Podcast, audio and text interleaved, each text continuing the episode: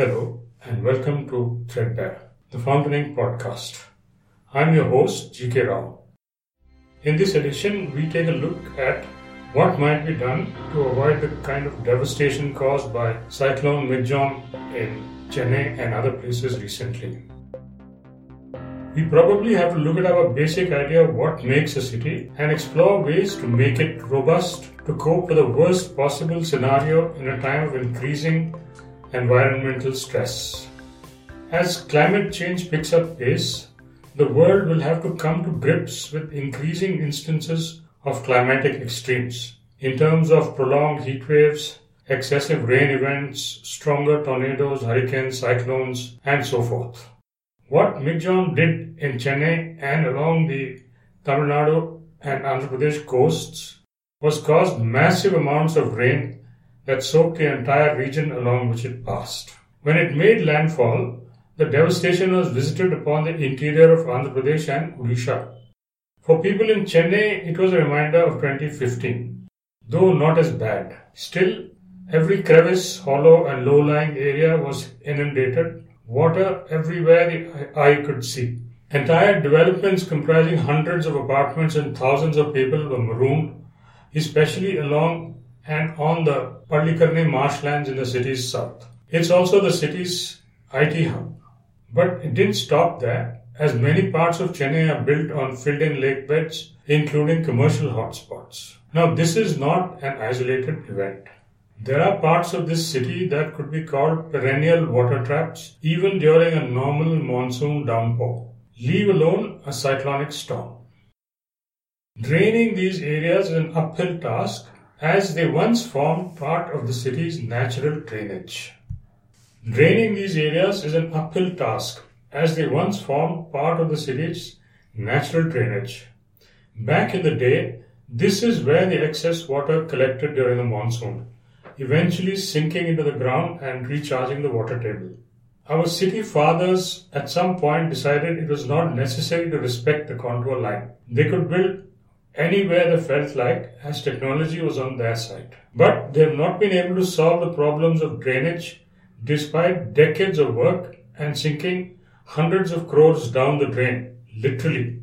This problem is not unique to Chennai. Hundreds of cities across the country suffer from the same defect of thoughtless planning and institutional stupidity. Bangalore is the nearest metro with a similar problem. Its hundreds of lakes have mostly been filled in, and there are problems with flooding every monsoon. The only reason it has not been totally catastrophic is that it is far from the coast and rainfall is relatively low at 96 centimeters or 38 inches. But that could change with planetary heating and a countrywide rise in extreme events. There is one possible solution showing respect for the contour line. What does that mean? It means no filling in lake beds, dry or otherwise, for construction. The practice of building in low lying areas is not only stopped but forbidden.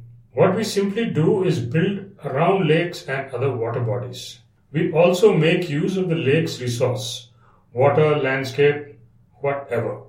We stop reclaiming land from sea or river or tank. Building is restricted to higher ground, the point beyond the highest flood line. There is more to that, but this is the starting point. The admission that it is better to let nature have this round. In the longer run, it may be less expensive than building miles and miles of drains and canals and maintaining them at extra cost. Engineering of this kind is in any case a bit of a Sisyphean task, as it involves the same kind of repair again and again.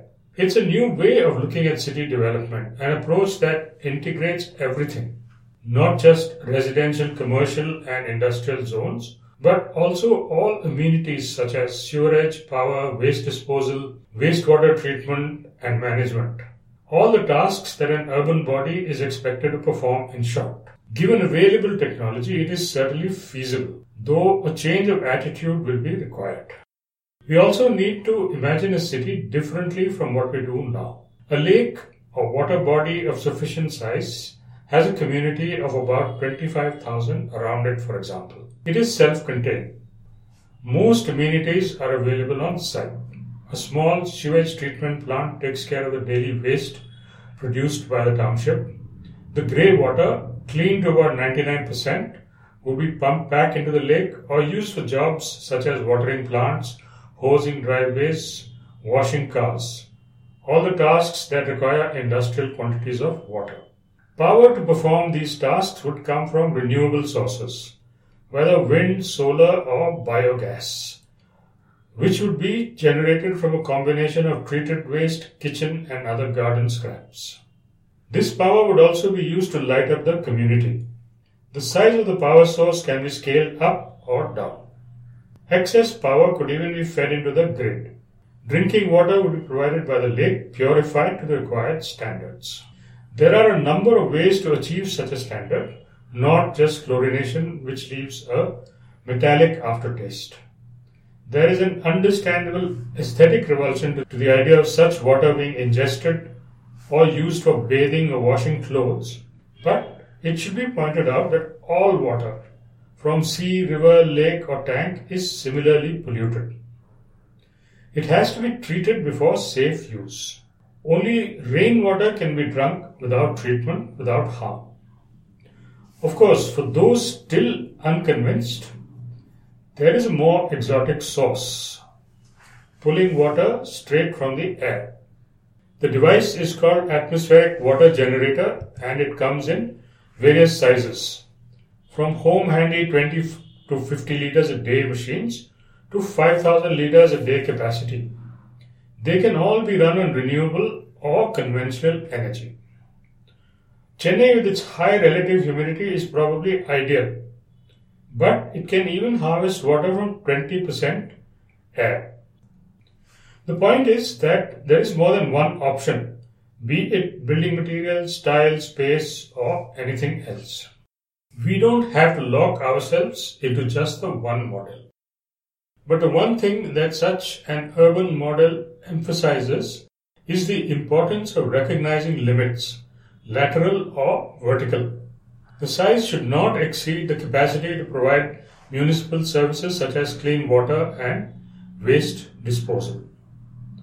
Respect the contour line thus has a second meaning. It implies that a community should not expand beyond a certain optimum size that defeats the central purpose of recycling and upcycling. Power from waste is upcycling, for instance, but in the context of a single water body, it works only if the size of the community is limited. There is another advantage to creating such communities. It could serve as a model for urban devolution and renewal. Urgently needed around megacities such as Mumbai, Chennai, Delhi, etc., all of which are choking under the burden of pollution and overcrowding. Smaller, self contained communities conceived on the contour line thesis could be one answer to the congestion that's inevitable in big cities. This model would also use available natural resources to provide a measure of equity in the distribution of civic amenities. It could help to turn large villages into small towns with better infrastructure and act as a first step in slowing the migration to large cities in search of jobs and a better life. The Tamil Nadu government has apparently recognized this need in its announcement of more Tidel parks in a dozen districts across the state. It's an attempt to arrest the unending urban influx that's placing intolerable burdens on the cities. Providing a means of livelihood nearer home will not only ensure a more even spread of amenities such as 24 hour power, running water, internet connectivity, and other development inputs, it will eventually make it unnecessary to move to the big city. It then becomes a choice, a luxury few of us have these days. If it works, the concept could have far reaching effects on the evolution of cities, decentralizing political power and making it easy for ordinary people to make their voices heard. Civic empowerment and citizen empowerment go together. At this stage, it is important not to overstate the case for a unified model of urban renewal. The thing going for it, most of all, is that it will probably simplify the twin tasks of urban administration and maintenance. One example is that of waste disposal. Any large city has miles and miles of underground sewers to carry sewage and excess stormwater. The Chennai Metropolitan Water Supply and Sewerage Board has 4,093 kilometers of sewers to maintain. Not all of the city is connected to the sewer lines.